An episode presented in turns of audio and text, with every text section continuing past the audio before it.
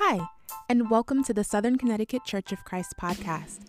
We've provided a collection of sermons, our midweek lessons, music, and many more tools to help you grow in your walk with God. We are living in an unprecedented and challenging time, but we invite you to listen in and be encouraged as we fight through this together. Be sure to subscribe and feel free to share this podcast with your friends and loved ones. Thanks for listening. Okay, so go ahead and get James chapter 3 queued up. We are going to look at a few other scriptures. I may have you turn there, I may not, but we will spend the bulk of our time tonight in James chapter 3. So the last class was James chapter 2, obviously. And in that class, James talked about the importance of genuine relationships. And uh, we looked at a couple of things in particular. We looked at the need and the importance of loving impartially, right? So that no matter who it is, whatever the background might be, no matter where they might be or who they might be, that we really need to love everybody the same. And that's a big thing that Jesus taught. And James picked that up and said that we not give favoritism or show favoritism to anybody, that we treat each other equally, which is really, really important. And uh, I think a very powerful part of our fellowship. Uh, and then we also looked at the importance of uh, loving each other um, completely. So it's not impartially, that, right? But we also have to love completely. And the way that we learn to love completely is to get to know each other deeper. And the more we do that, the more we find out the various needs that we have, the things that we struggle with, the things that we need help with, and uh, and that brings us a lot closer together. So you've got to you've got to learn to to get to know each other deep enough to really find out what those needs are and to be able to meet those needs specifically. And uh, tonight we're going to go ahead and move on into to chapter three. And uh, chapter three is where James gets very specific about this practical Christianity that we've been talking about so much. And um, where where James 1 and 2 focused a lot on listening and doing, chapter 3 focuses on something equally important. And it's what we say, why we say it, and how we say it. So let's go ahead and begin James chapter 3, beginning with me in verse 1. He says, Not many of you should become teachers, my fellow believers, because you know that we who teach will be judged more strictly. We all stumble in many ways. Anyone who is never at fault in what they say is perfect, able to keep their whole body in check. Well, we know that nobody is perfect except Jesus. So we all struggle with things. Well, let's talk about this teacher. He begins with a charge to anybody who would presume to be a teacher in the church. Now, what do we mean by, by teacher? Because a lot of people in the church teach, right? We even have children's ministry teachers. But what James is talking about here is a little different than that. In the New Testament church, teacher was a, a specific role in church leadership. And so, just as we read about elders, we read about evangelists, and they all had a very specific gift set and a very specific responsibility for that for that gift and for that role that they were serving in. There were also teachers. Now we have teachers in our ICO. We have teachers that uh, that really help the churches. They help the evangelists in dealing with some of those really, really deep, sticky issues. And I've many times uh, made phone calls and emails to some of the teachers in the Brotherhood. Uh, the one that I call on the most is Steve Kinnard. I've known Steve Kinnard for uh, over 30 years. And so when I find something in the Bible that I really don't get, or I think I'm perhaps misinterpreting before I preach about it, uh, I usually give somebody like that a call. And I've done it. In fact, I just did it recently. And uh, you know, Steve is great. He usually gets right back to me and says, well, here's what I think. You know, Steve's got a, a doctorate degree in theology, which I do not have, and I appreciate that he has that. But we've got people like that in our fellowship, whether it's Steve or, or maybe Val Kohoff in Boston is another one who, uh, who I can call on. And, uh, and they do help us with those really difficult, challenging topics. And so we do have an official role of teacher in the church, but that doesn't mean that nobody else can teach, right? So we have many people teach. I'm doing it right now. But I don't hold the official position, if you will, as a teacher in our churches. but I do have a role of evangelist. And part of my responsibility in that role is to teach and to preach. But then that doesn't mean that I'm the only one that can preach. In fact, many of you guys have preached. We had Max preach just last week. So when it comes to teaching, it's something that anyone who does it should take very, very seriously or don't do it. And it's also not part of everybody's gift set, which is why not everybody does it. But the reason teachers are held to such a strict standard is the incredible influence that they have. And it's a huge responsibility. And one of the most effective ways that a teacher teaches is by word of mouth, right? So it's what they say. We listen to teachers.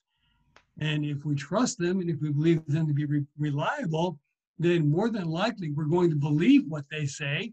And if they're telling us or asking us or requesting us to, to do something or put something into practice, then we're probably going to go ahead and follow through with that. So it's a huge responsibility.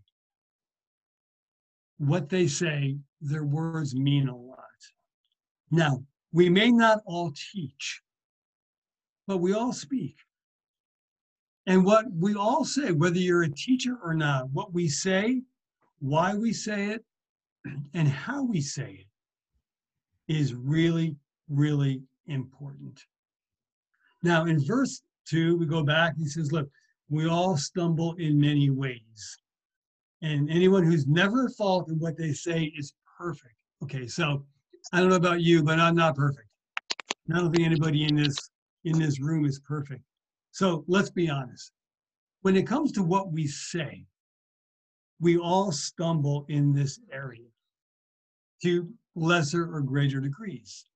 Now, the, the lesser degree when we stumble in what we say might just be a simple misspeak, right? And we all misspeak sometimes. And it, it's really, it's saying something that you didn't intend to say. It wasn't done maliciously, it wasn't done intentionally. You just said something wrong. So we might be saying something like, the, the, the train is leaving the station at 6 a.m. When in fact, in reality, the train is leaving the station at 6 p.m. And so the person to whom you're saying that to, that might have some pretty serious consequences. You didn't intend to lead them astray, but they missed their train by, by a long time. So that little slip, although unintentional, can really mess somebody up. It's a misspeak. It wasn't intentional. Now, the other end of that spectrum would be an intentional lie. And so we might say, okay, maybe we maybe we know the train is leaving at 6 a.m. but what we tell them is, no, in fact, there are no trains running today today at all. Okay, so that's a that's a lie, and I think you get the idea. That has great consequences. Since we all stumble to lesser or greater degrees, we all need to give careful thought to what we say. We also need to give very careful thought to what we write. Now, when when James wrote this letter and this instruction about speaking, pretty much that was the way most everybody communicated. Very few people actually wrote to each other. It's very different today. And so we can expand this idea of speaking to writing. So what we say is very important, but also what we write. And so we not only use our mouths, but we use pens, we use pencils, and more often than that, we use keyboards. And it works the same way. So whether it's something you write or something you say, once those words are out there, it's almost impossible to take them back. That's why we have to be really careful what we say and what we write. Now, if you've ever said anything you regret to your wife, if you're married, or your kids, you know that feeling, right? Once that's out there and you're like, oh man, I shouldn't have said that. Well, oftentimes it's a little too late. The damage is done and it takes a long time to recover from that. Or maybe you sent a text, or maybe you sent an email in a fit of rage or anger or frustration. And then once it's out there and you think about it for a little bit, or maybe almost right away, right? This happens oftentimes. You you like hit send and you're like, oh man, why did I do that? Well, it's too late. You can't undo it. You wish you could, right? But you know the feeling when you've done when you said or you've uh, you've written something wrong. Well, look at verse 3 now. He goes into a little bit more detail here. He says, When we put bits into the mouths of horses to make them obey us, we can turn the whole animal. Or take ships as an example. Although they're so large and are driven by a strong wind, they're steered by a very small rudder wherever the pilot wants to go. Likewise, the tongue is a small part of the body, but it makes great boasts. Consider what a great forest is set on fire by a small spark. The tongue also is a fire, a world of evil among the parts of the body. It corrupts the whole body, sets the whole course of one's life on fire, and is itself set on fire by hell. All kinds of animals, birds, reptiles, and sea creatures are being tamed and have been tamed by mankind. But no, no human being can tame the tongue. It is a restless evil full of deadly poison. And I really love the the imagery that James uses here. You know, he talks about the the the bit in the horse's mouth, or the spark of the fire, or the rudder for the ship. And we can all picture in our minds how these work, right? So we've seen horses controlled by a bit. We all can, can understand what that means. We know that a spark, if you've ever gone camping, even just a small little tiny flame can, can start a huge, huge roaring fire. Or if you've been on a boat, or if you're a sailor like John or Carl, you know that that little rudder can have such a huge impact on where that ship is going. And so we can all picture in our minds how these work. But do we have that same clarity when it comes to our tongues? And although it's this little, relatively small muscle, the amount of impact that your tongue or your pen can make. I think James did. He understood it very well. He knew the power of speech. He knew the power that that speech holds to, build up. But he also knew the power to tear down. That was the, the latter that he was most concerned with. Why is that? Why was he so concerned about the potential damage that the tongue can, can do? I think James understood human nature really well. Tearing down is almost always easier than building up. And if you've ever done a construction project, you probably know that, right? So demolition is a lot easier than renovation. And usually demolition doesn't require a lot of thought, right? You can just get a, a big old maul or a sledgehammer, or you can get a sawzall, or you can get, you know, an axe, and you can just start hacking away. You don't really have to give it a lot of thought, especially if it's a total demolition. If you're completely ripping something down, right? You're not really care. You, you don't really care what's on either side. You're just ripping it all out. Doesn't require a lot of thought, and it's oftentimes done recklessly. but renovation, if you're a carpenter, if you've done any kind of building project, you know that requires careful thought. You know, you got to call John Roundtree and you got to get some plans drawn up and you got to know, like, okay, this goes here and this goes there. And you got to really think that through. It requires diligent work. The truth of the matter is, I think in our daily lives, we can be often too quick to criticize but very slow to encourage. And there's a there's a basic law of leadership that I found over the years that I've been in the ministry, and it's not 100% you know accurate and, and close here, but I think it's pretty close. And it's not just ministry leadership. I think it's probably whatever leadership we have, you know, in the world, and, and maybe whatever leadership position you might be in, perhaps on your job or in your career. But here, here's how it goes: people will seldom let you know when you're doing a good job. But they'll certainly let you know when you're not doing a good job. But they may actually believe that you're doing a good job, but you just won't hear it. It's a given that you should be doing a good job. And that's true. But there just isn't a feeling that I should tell you that. But then when something is going wrong, or there's a failure in some way, then that voice is heard loud and clear. and again, I don't think that just happens in leadership. I think it's part of our human nature. And I think it's how we can so often take each other for granted. And it can happen to anyone. And it might not be intentional. It's just how we function. It's part of that, that basic human nature that we have. And our human nature is something that we're always grappling with, always wrestling with. And even Jesus wrestled with his human nature. Look at the look at the example in the Garden of Gethsemane, right? So he's he's grappling, he's wrestling with his human nature. He knows what the spiritual side of him should do, but he's really wrestling with what that earthly side of him wants to do. And in this case, he wanted to live. He did not want to go and die on that cross.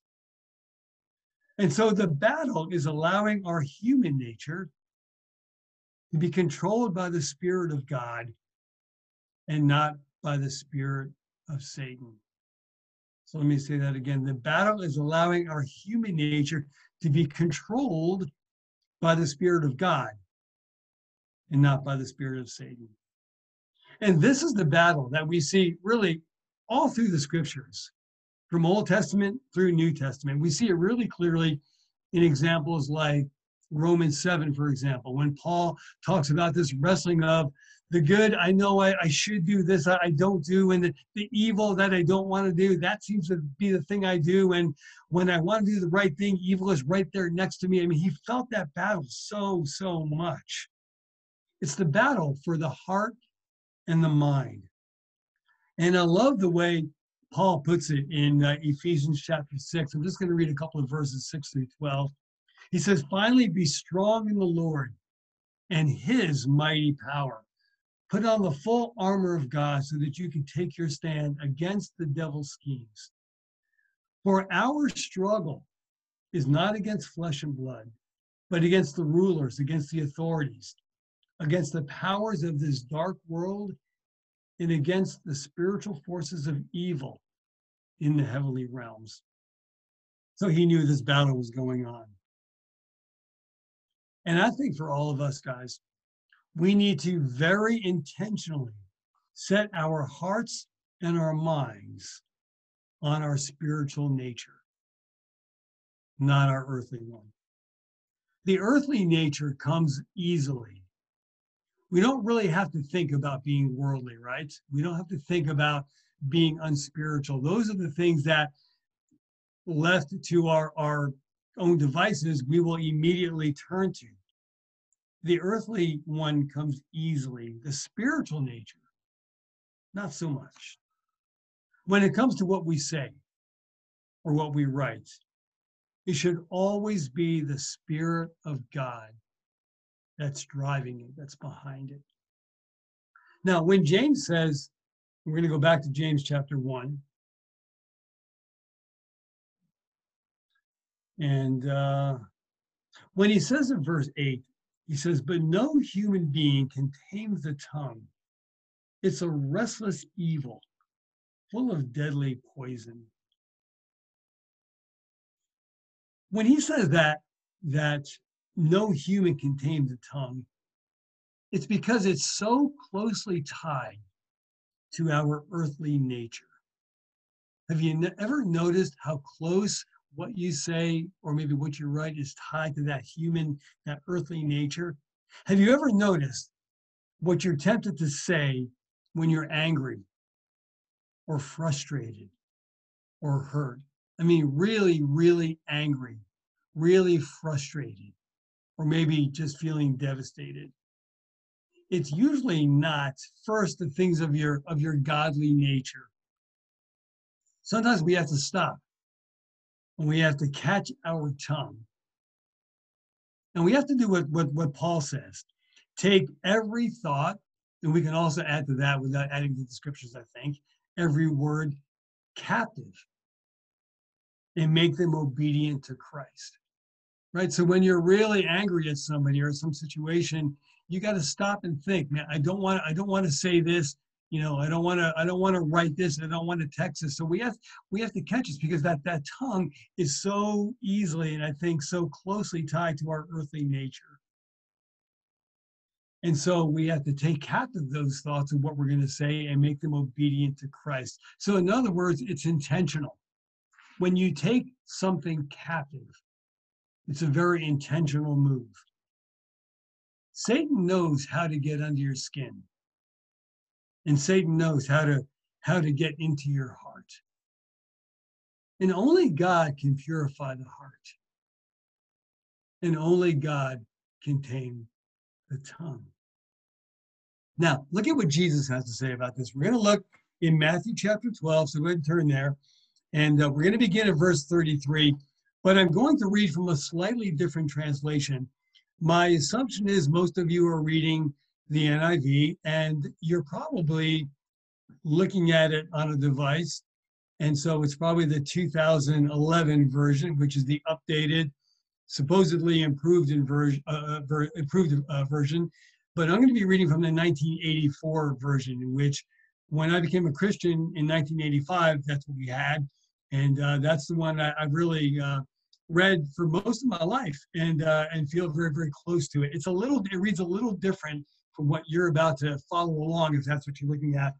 but I'm going to be reading from this 2000, uh, from this 1984 uh, edition. So this is uh, Matthew 12, beginning of verse 33. Jesus says, "Make a tree good, and its fruit will be good, or make a tree bad, and its fruit will be bad. For a tree is recognized by its fruit. You brood of vipers." How can you who are evil say anything good? For out of the overflow of the heart, the mouth speaks. The good man brings good things out of the good stored up for him, or in him rather, and the evil man brings evil things out of the evil stored up in him.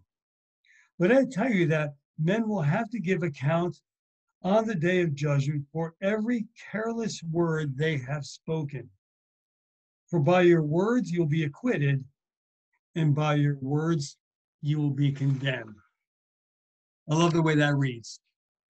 Maybe a little different than your version, but I think this is uh, a really great way of, of looking at it. Now, a little bit of a disclaimer here. Jesus is is talking to Pharisees, not disciples. But I think the principle of what he's saying really applies to everybody. He says that the tongue controlled by the spirit of Satan will tear down. The, the tongue controlled by the spirit of God will build up. And we will be held accountable for every single thing that we have said. Now, I realize that God is a God of grace and that God is a God of forgiveness but we will be accountable for the things we say, and we should be held accountable for the things that we say. The tongue controlled by the Spirit of God will build up.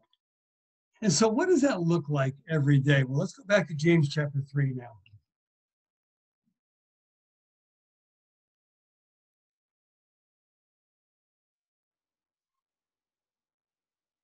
And we're going to pick this up in verse 9. With the tongue, we praise our Lord and Father, and with it, we curse human beings who've been made in God's likeness. Out of the same mouth come praise and cursing. My brothers and sisters, this should not be. Can both fresh water and salt water flow from the same spring? My brothers and sisters, can a fig tree bear olives or a grapevine bear figs? Neither can a salt spring produce fresh water. So, what is coming out of your mouth? If we're really, truly rooted in Christ, and that would be that, that good tree that Jesus talked about in, in Matthew 12. The water that comes out of your mouth or the words will be fresh, and the fruit will be right and good. So, in other words, if you're truly rooted in Christ, you'll say the right things because of that foundation you have in Christ. You will make it your business to not tear anybody down and to not even be neutral or indifferent. But you'll make it your business to build up your brothers and your sisters. And the, the Bible is so clear about this. And when we get into our breakout rooms, we're going to talk about this a bit more. But there are certain scriptures that I think we really need to take to heart. I'm going to read Ephesians chapter 4. And uh, this is beginning in verse 25. Ephesians 4 25, we're going to go down through verse 32. Therefore, each of you must put off falsehood and speak truthfully to your neighbor, for we are all members of one body. In your anger, do not sin. Do not let the sun go down while you're still angry. And do not give the devil a foothold. Anyone who's been stealing must steal no longer, but must work, doing something useful with their hands, their own hands, that they may have something to share with those in need. Do not let any unwholesome talk come out of your mouths, but only what is helpful for building others up according to their needs, that it may benefit those who listen. And do not grieve the Holy Spirit of God, with whom you were sealed for the day of redemption. Get rid of all bitterness, rage, and anger, brawling, and slander along with every form of malice. Be kind and compassionate to one another, forgiving each other just as Christ God forgave you. And then a similar scripture in First Thessalonians 5:11. Just one verse, I'll read it. Therefore, encourage one another and build each other up, just as in fact you have been doing. Right? So Paul says, keep doing it. Don't ever give up doing it. Now, let's go back to James chapter 3. We'll close out with the last few verses. Verse 13 Who is wise in understanding among you? Let them show it by their good life, by deeds done in the humility that comes from wisdom. But if you harbor bitter envy and selfish ambition in your hearts, do not boast about it or deny the truth. Such wisdom does not come down from heaven, but is earthly, unspiritual, demonic. But where you have envy and selfish ambition, there you will find disorder and every evil practice. But the wisdom that comes from heaven is first of all pure, then peace loving, considerate, submissive, full of mercy and good fruit, impartial and sincere peacemakers who sow in peace reap a harvest of righteousness. You know, by, by closely following Jesus, which we know we've talked about this a couple of weeks ago, is, is the very wisdom of God, right? When we talked about the mind of Christ, the, the, the mind of Christ is really the, the, the, the mind of God. So as we closely follow Jesus, I think everything that we've been talking about will become more and more natural as your human nature becomes more line with your spiritual nature. And this is something as Christians we always need to be working on. Is my is my flesh, is my is my my human my human being part of me, right? Is that more aligned with with the spiritual nature or with the earthly worldly nature? If we can make our if we can get ourselves to a point where we're more aligned with Christ, than we're aligned with the world, then I think you're going to naturally be more encouraging. You're not going to be critical. You're going to be uplifting. You're not even going to be neutral. When you see your brothers, when you're around brothers and sisters, you're just you're, you're going to want to encourage them because you're so in tune and aligned with the spirit of Jesus. And as that happens, your character develops. This has been an episode of the Southern Connecticut Church of Christ podcast. Please subscribe so you can keep up to date with the latest podcast.